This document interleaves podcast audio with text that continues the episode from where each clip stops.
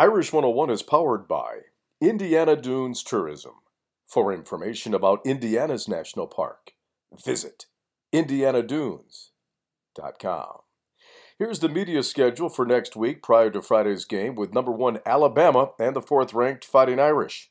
On Monday, Brian Kelly will hold a press conference followed by Notre Dame offensive players. On Tuesday, the Notre Dame defensive players will be made available to the media. And Thursday, Brian Kelly will meet with the media one final time before the game kicks off on Friday afternoon in Arlington, Texas at 4 o'clock Eastern Time. Follow all the action right here on Irish 101. That's your Notre Dame update, powered by Indiana Dunes Tourism on the web at indianadunes.com.